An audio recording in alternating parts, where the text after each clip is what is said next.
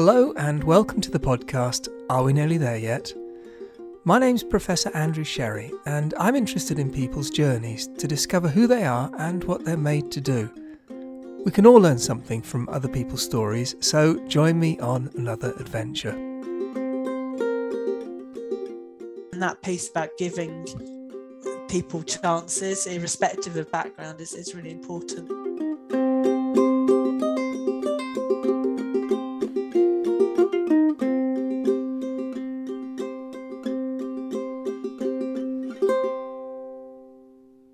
Today I'm talking to Becky Pleasant, who is Head of Nuclear Skills at the Nuclear Skills Strategy Group, the NSSG.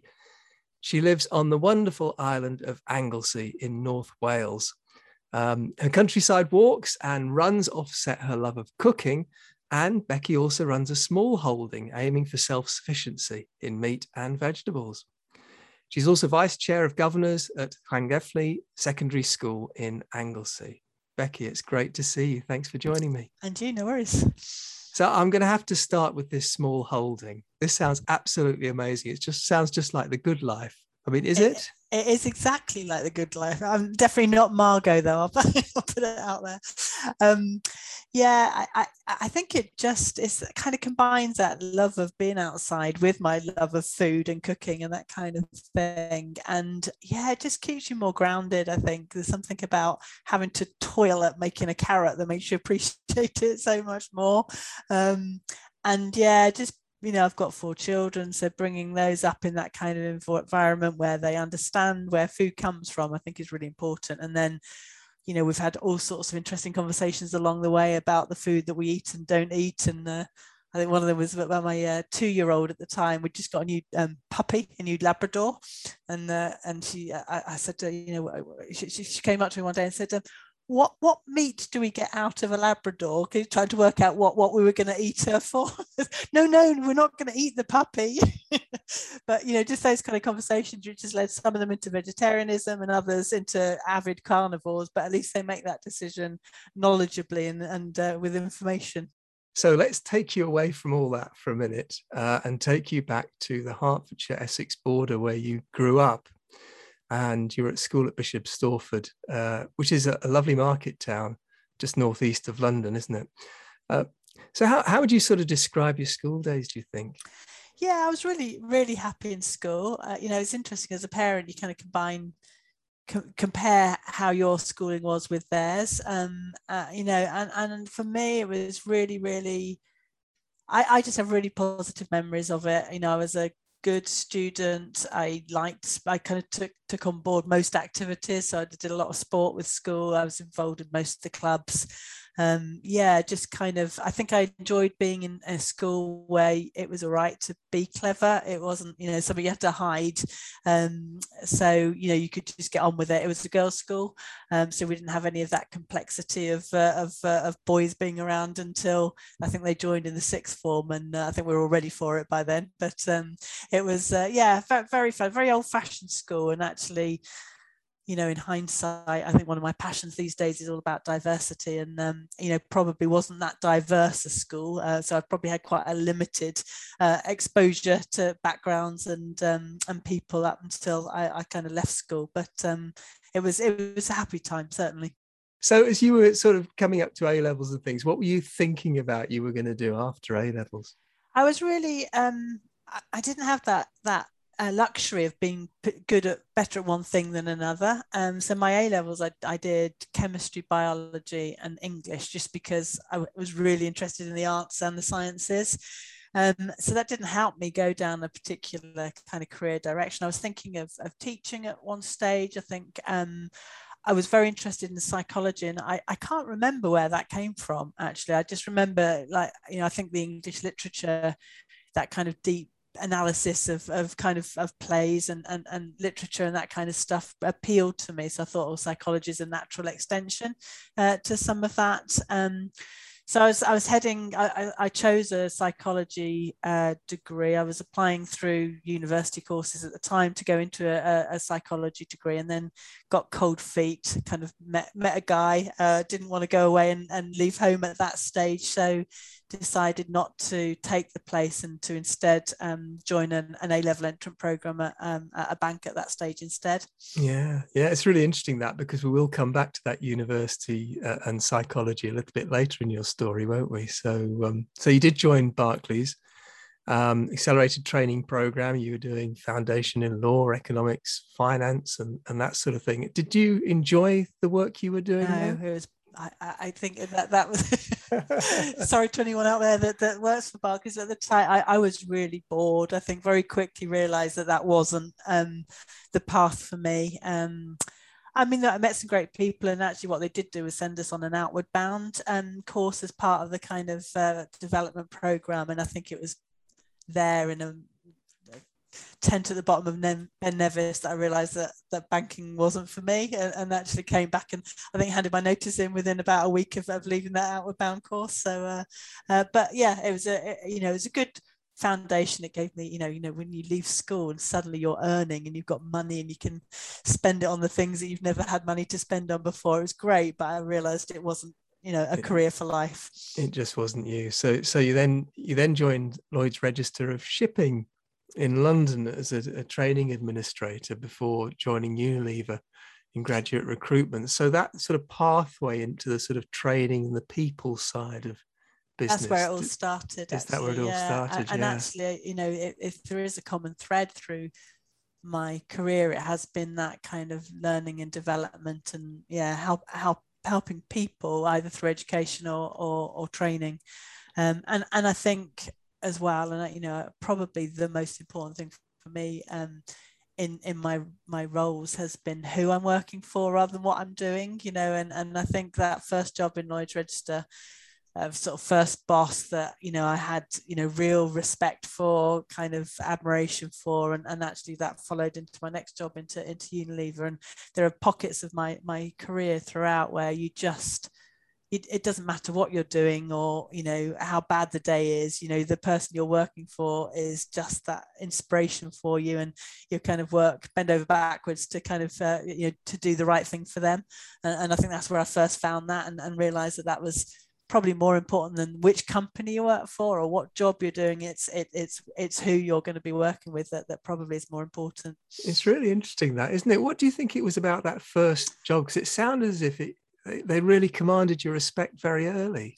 Yeah, I think, probably it was in Barclays, it had been very much a kind of more authoritarian kind of leadership style. It was old fashioned, you just do what you're told, you don't question. Whereas the guy I was working for in Lloyd's Register, was just completely different. It was very much about bringing the best out in you and personalizing the approach to leadership, and making sure that they understood you before they started managing you. And I think that that for me is something I've taken through into my own leadership management, hopefully, that actually you're going to get so much more out of people if you change your approach to suit the people that you're working with rather than just having a style that you deliver.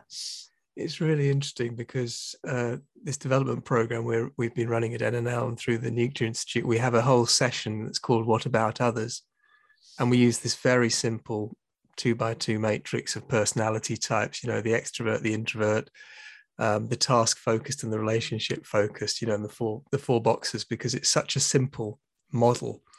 But the insight you can get from it on how to work with other people or give leadership or feedback or, it's enormously powerful.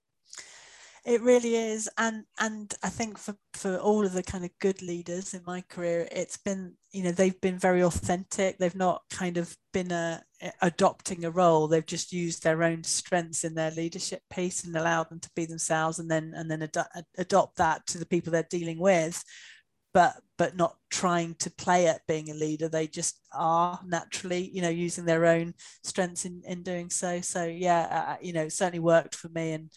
And probably the Unilever, my boss in Unilever, was just a great, very creative guy. Just yeah, just, I mean, in fact, I looked him up recently and I think he's gone off. I think he was working in Vietnam last time I checked, but yeah, just inspirational and very personable and, you know, and not formal, quite informal. That suits me. That's my mode of operandi is yeah, just informality wherever possible. Yeah. And it just goes to show that if you kind of give a bit to an employee, you know, you'll get so much more back, you know, than if you try and restrict and pigeonhole people. Yes, and constrain them. And then during this time at Unilever, this is where the university and the psychology comes back, because you were doing an Open University degree in psychology.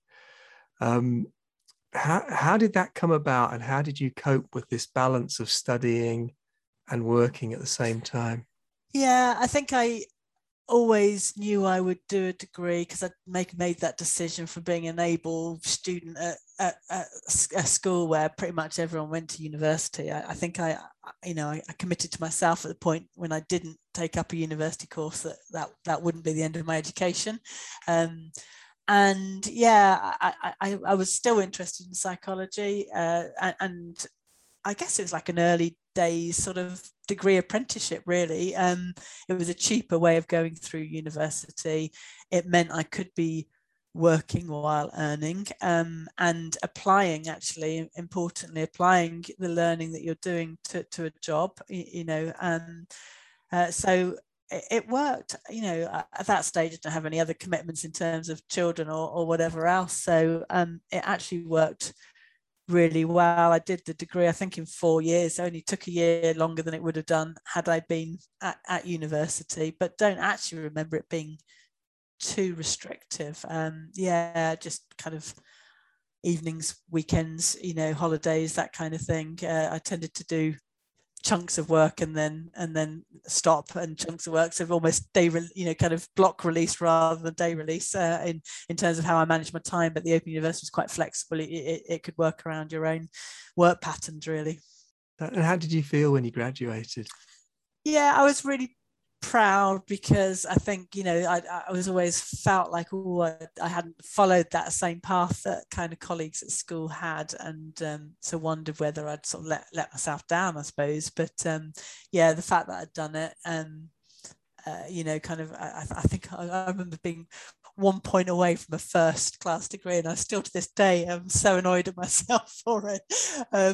But yeah, I too, whilst sort of juggling everything else and sort of keeping down a full-time job and everything. I remember I was actually skiing. I did a ski season after that, shortly after that, and I got my results while I was in the middle of my ski season. So although being slightly annoyed, it very quickly passed, and I just got on with the skiing.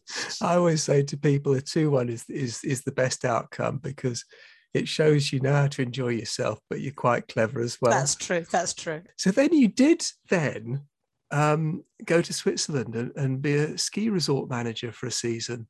Yeah, so this was my, oh my goodness, I haven't had that drop out of life moment. This is my midlife crisis, perhaps. I think I was probably only about 23 at this time, but I think I realised, I think that was the only thing I felt I'd missed out on from going straight from school into a job, is that kind of opportunity to find yourself a bit. So yeah, I took some time out and got a job in a ski resort, had a fantastic 5 months, did a bit of traveling afterwards, and then decided, actually, do you know what, I wish I had gone to university. I had done that full term kind of student experience. I think I was now ready for it, at a point that I wasn't when I was 18. So yeah, kind of then reapplied to uni at a PhD level rather than undergraduate level, and started my university piece at slightly later in my life. Yeah. So I'm just thinking of you know, out on that bit of time out, you know, trying to find yourself, so to speak. And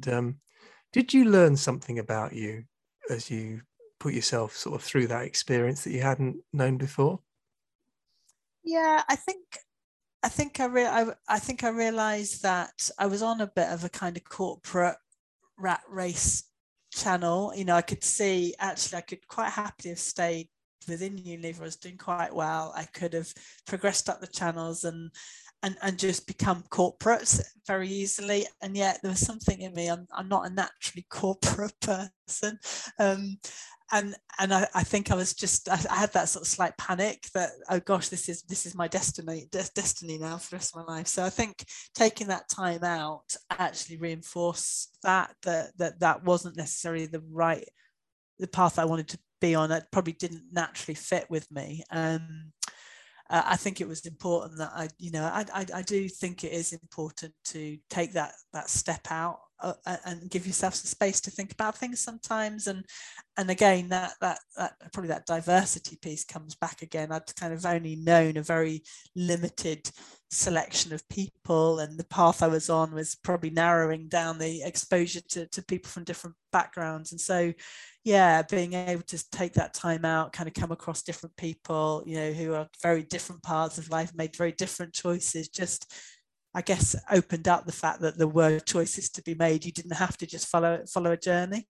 Yes, it enriches your life, doesn't it? Meeting people with, as you said, different perspectives, different choices, different backgrounds, which is the diversity thing, really, isn't it? It really is. And I was on a training course recently. It was a diversity awareness piece, and they were talking, I don't know if you've heard this exercise called the Trusted 10 exercise, where you write down your kind of the people you most trust in life, the top 10 people, and then you just write them down without any judgment. And then you're introduced to a range of criteria along the top of the piece of paper, and it's sort of gender, it's education, it's sexuality, it's disability, it's religion. And you realize, if you're not careful, just how similar your trusted network are, and all you're getting back is played back to you as the same views as your own, and no one's challenging or questioning things. And I think, yeah, actually it really resonated that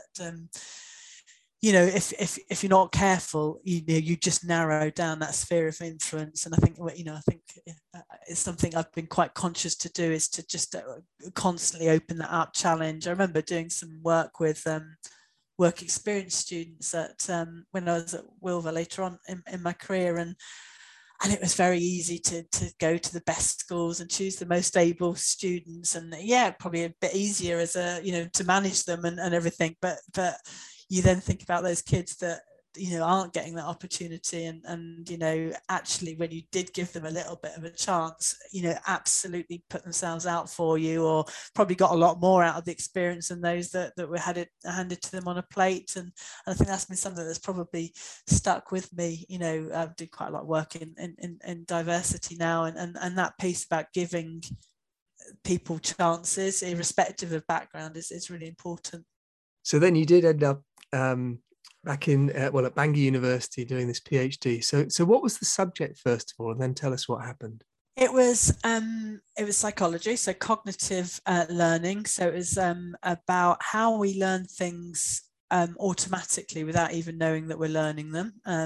So it was it was fascinating actually. That you can learn patterns and sequences.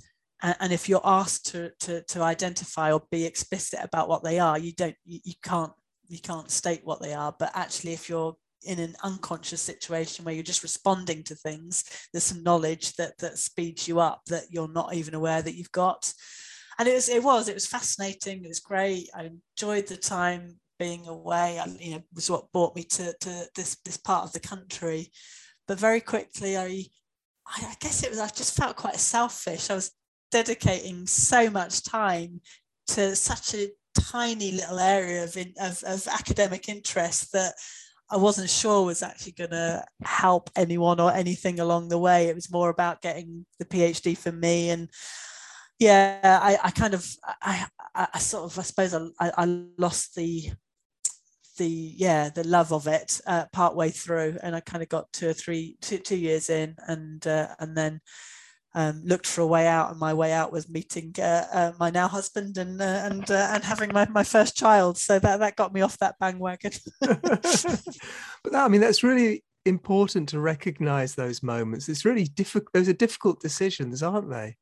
Yeah, it really is. And I'm not. I'm quite competitive. I don't like failing in things generally, and it felt at the time like, you know, you're failing, and you know, it's something I have to stop myself with the children if they give up their, I don't know, music lessons or something. You know, sometimes say, oh, you can't give in. That's giving in's bad, but actually they've just worked out that particular thing isn't for them, and then they'll go and find something else instead. And yeah, I think in hindsight, looking back, that was what I did. I just sort of realized that world wasn't for me, that it wasn't a direction of travel I wanted to go in. I needed something, you know, else other than academia, and stepped away from it at that stage. Stepped away from it. So then you went down to Cheltenham and you joined Nelson Thornton's, doing early video conferencing, and you were educating other people.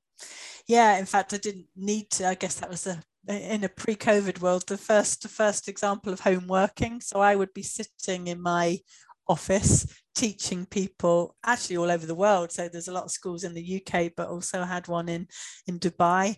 So teaching psychology into normal school classrooms at A level normally, although we did extend it into GCSE. In the days when actually there wasn't such a thing as broadband, and you know, connections were poor, and trying to control a classroom while you were on a dodgy landline was problematic. But it was fascinating. Actually, I think by the time that the students made the decision that they wanted to do A levels, they were mature enough to want to interact, and I think they actually quite appreciated it. It was sort of early distance learning, so they had an hour a week with the teacher, and then they had to get on and do stuff on their own then between one lesson and the next. And I did really enjoy it. I throughout that time I had my first two children, but it meant I could continue to work whilst being at home. And but I do remember I was talking to one of the students one day, and I was working from home and living at home, and she just sort of said, oh, when did you last go out? And I thought, oh my goodness, I think it was about 5 or 6 days ago. Not left the house for 5 or 6 days. That's when I started to realise that I might be becoming a little bit inwardly focused and introverted. So it kind of prompted me to get a more traditional job again at that stage. But yeah, it suited those early, you know, when you're trying to juggle child rearing with carrying on with a job. It was a good balance for a couple of years. And it also strikes me that, you know, one of the reasons you said the PhD just wasn't for you was you felt selfish. And now you're in a role which actually is less about you and more about other people. And it sounds like that sort of struck a chord with you and felt better for you, would you say? Definitely. Yeah, I think, you know, and that's probably every job since then has been about that kind of developing people and bringing people out in different environments, one way or another, with skills or training focus. So yeah, at that stage it was education, but then moved on to sort of for training in business and that kind of stuff. And yeah, probably since then it's been more about, you know, hopefully that's where I get more my energy from is kind of other people coming on and moving on rather than myself, probably. It is amazingly rewarding, isn't it, when you've had an input into somebody's life like that, and then you see the fruit of that, I suppose, later in their lives. It really is. And where you do have that luxury of following people through, you know, and seeing them again sometimes later, it's great. There's nothing more fulfilling. I've got an apprentice at the moment working with us, and it's just great to see them moving on and gaining more confidence and letting you can let go of them. It's a lovely feeling, the same as parenting, I guess. So you were saying there that, you know, your subsequent roles, you know, sort of developed that theme. So you then went to Magnox in Anglesey at Wilver in learning and development. You were then seconded into the NDA as the head of skills and talent, and now you're at the Nuclear Strategy Skills Group as the head of the Nuclear Skills. So this is a real theme for you in terms of developing other people and finding the best way to build, you know, a diverse workforce.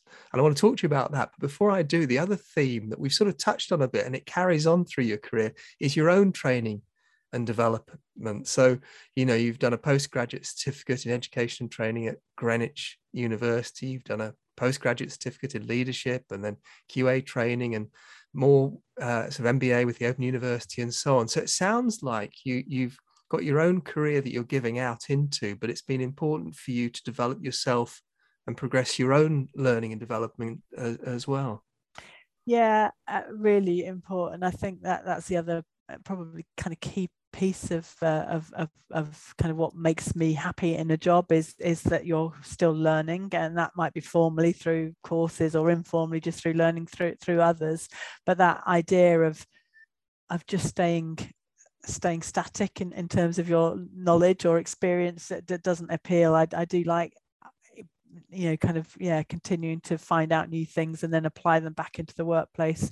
It's made me realize I've not done studying for a few years now. I'm starting to get itchy feet again now about what's next. But yeah, I mean, actually, I think what I've done more recently is learn on the job, kind of learn from people and push yourself into kind of out of your comfort zone through work, and perhaps have less needed that kind of academic input, but yeah, that personal development, personal progression, and feel like you're pushing yourself constantly is probably a core part of where I look for yeah, kind of in work. And do you find it easy to step outside your comfort zone? Do you know what? I was thinking about this the other day, much more so now. I used to be a planner. Everything needed to be in place before I would do anything. Before you take that step, I'd need to make sure that it was right. And actually, I now, and I don't know whether it's just having had to do it a few times and then you learn that it's not so bad, but I can now, you know, if there's something that looks horrendously scary, I'm much more prepared just to kind of go with it, kind of knowing that things will slot in place. You get that, maybe it is age, you know, kind of, or experience, you get that confidence and it will come good. You know, you don't need to have all the jigsaw pieces in place. You know, you'll find that piece of jigsaw down the back of your sofa later on and it'll slot in, and you'll get there in the end. And I think that willingness definitely has changed with age. I think I'm much more happy now to do that than I might have been when I was younger. Actually, it's really interesting. I was reading a book the other day, and it was all about the stages of your development as an adult and how your mind develops and is able to cope with greater complexity as you get older and as you gain experience. But the last bit it talked about was saying, you know, how you develop a stage where you're comfortable that you don't know everything. And you're therefore comfortable to go out and find out and admit your weaknesses and admit your lack of knowledge, probably just because you're more comfortable in your own skin, and you realize that actually we all feel the same, and why not go out of your comfort zone and ask for help, you know, in those areas that you're not good at or you don't know about. That is so true. That is so true. That I think there's a stage where you want to hide those gaps of knowledge, whereas now I think people know me too well now to, and perhaps you've got confidence in the fact that you've done okay in certain things, so you're not trying to prove yourself in the same way. But I definitely, I can see that in myself, definitely. Yeah, it's quite releasing, actually. It is. So let's just talk about the NSSG for a minute. So building this, you know, the nuclear workforce for the future, and a diverse nuclear workforce for the future. What do you see as the really important sort of steps that companies can take, or how can we engage in this agenda, do you think? Yeah, I mean, for me, it's about just thinking differently about how we recruit. You know, I think it's very easy to recruit in your own likeness, you know, and go to the easy channels to recruit from. So I think, you know, just extending those boundaries, thinking through, you know, again, how can we get into those harder to reach schools that haven't, you know, kind of, you know, perhaps got the same opportunities that others do? How do we get into universities where they haven't got a power station in their locality?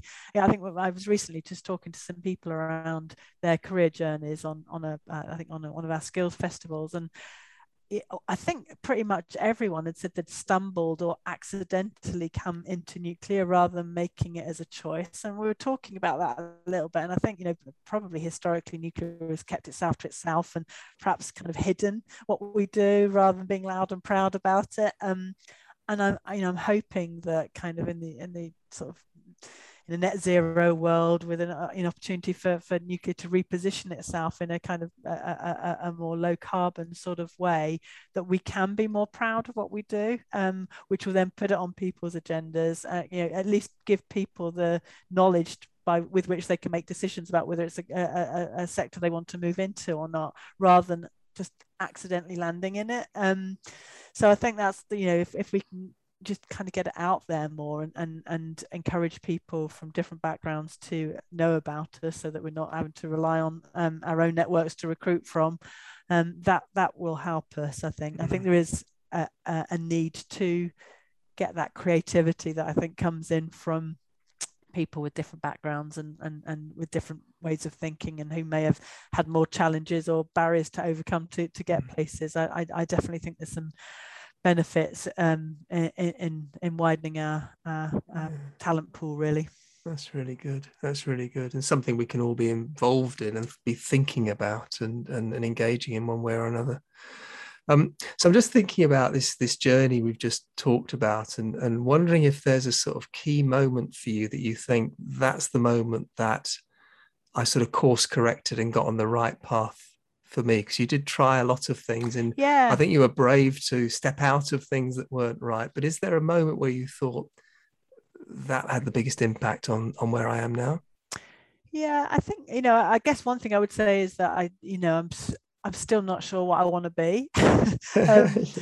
So I think what I've, I was always really, really, I guess, jealous of people who had a profession that knew what they wanted to do and they trained for it and then went and did it. Whereas I've always just kind of, there's some common themes along it around, as you said, learning and development, helping others, that kind of stuff. But for me, I think that recollection that, or realization that you don't have to have that profession, that you can still do a good job and be respected, even though you haven't got a specific profession.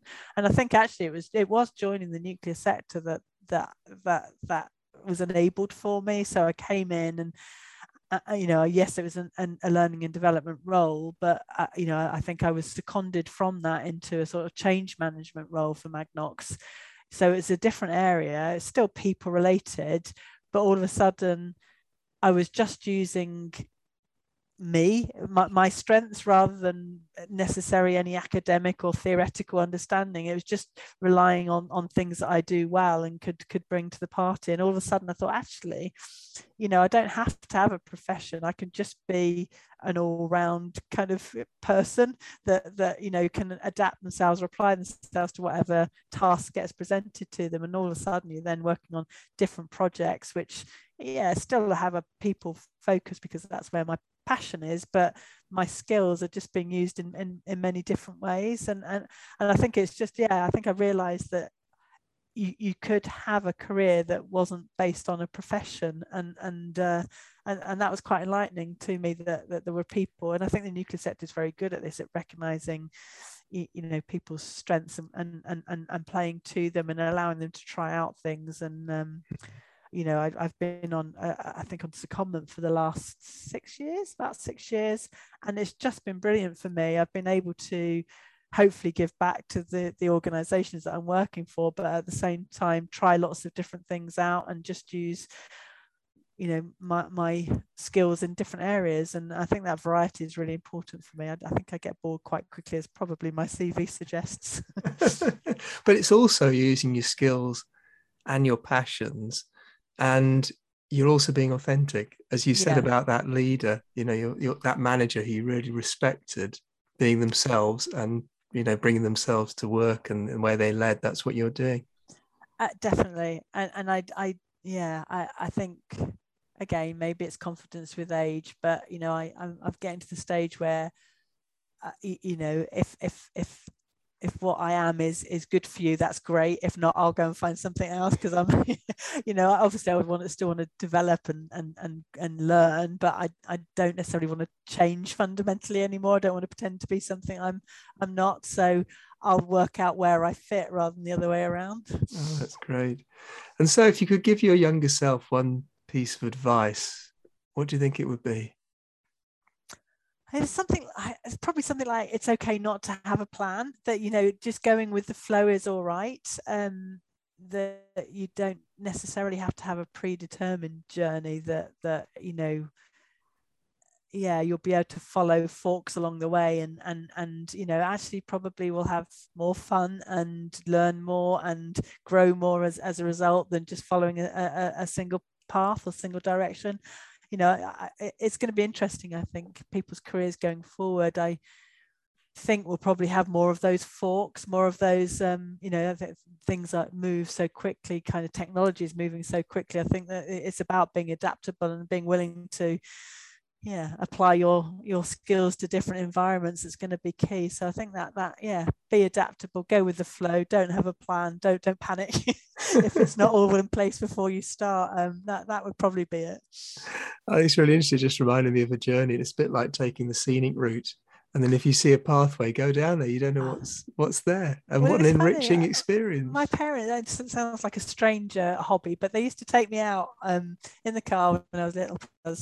Rattling on at home about something, and they'd give me a map and they'd just say, you be the navigator, you know, we'll go wherever you want to go on this journey, sort of thing. And I'd just be looking at the map thinking, oh yeah, take that left turn and take that right turn and let's see what happens. And I think there's something in that, actually, that's a bit of a metaphor for people's careers. You know, just go with it and see. You can always turn around and come back again you know, if it doesn't work for you. It's there's very few dead ends that don't lead you anywhere. Absolutely. And it all adds to who you are, as you said, your experience and the enjoyment of the pathway you're on. So that's a great metaphor. I love that. I think I might nick that one. Becky, it's just been a delight to chat to you. Thanks so much for your time. No, thank you. I've really enjoyed it.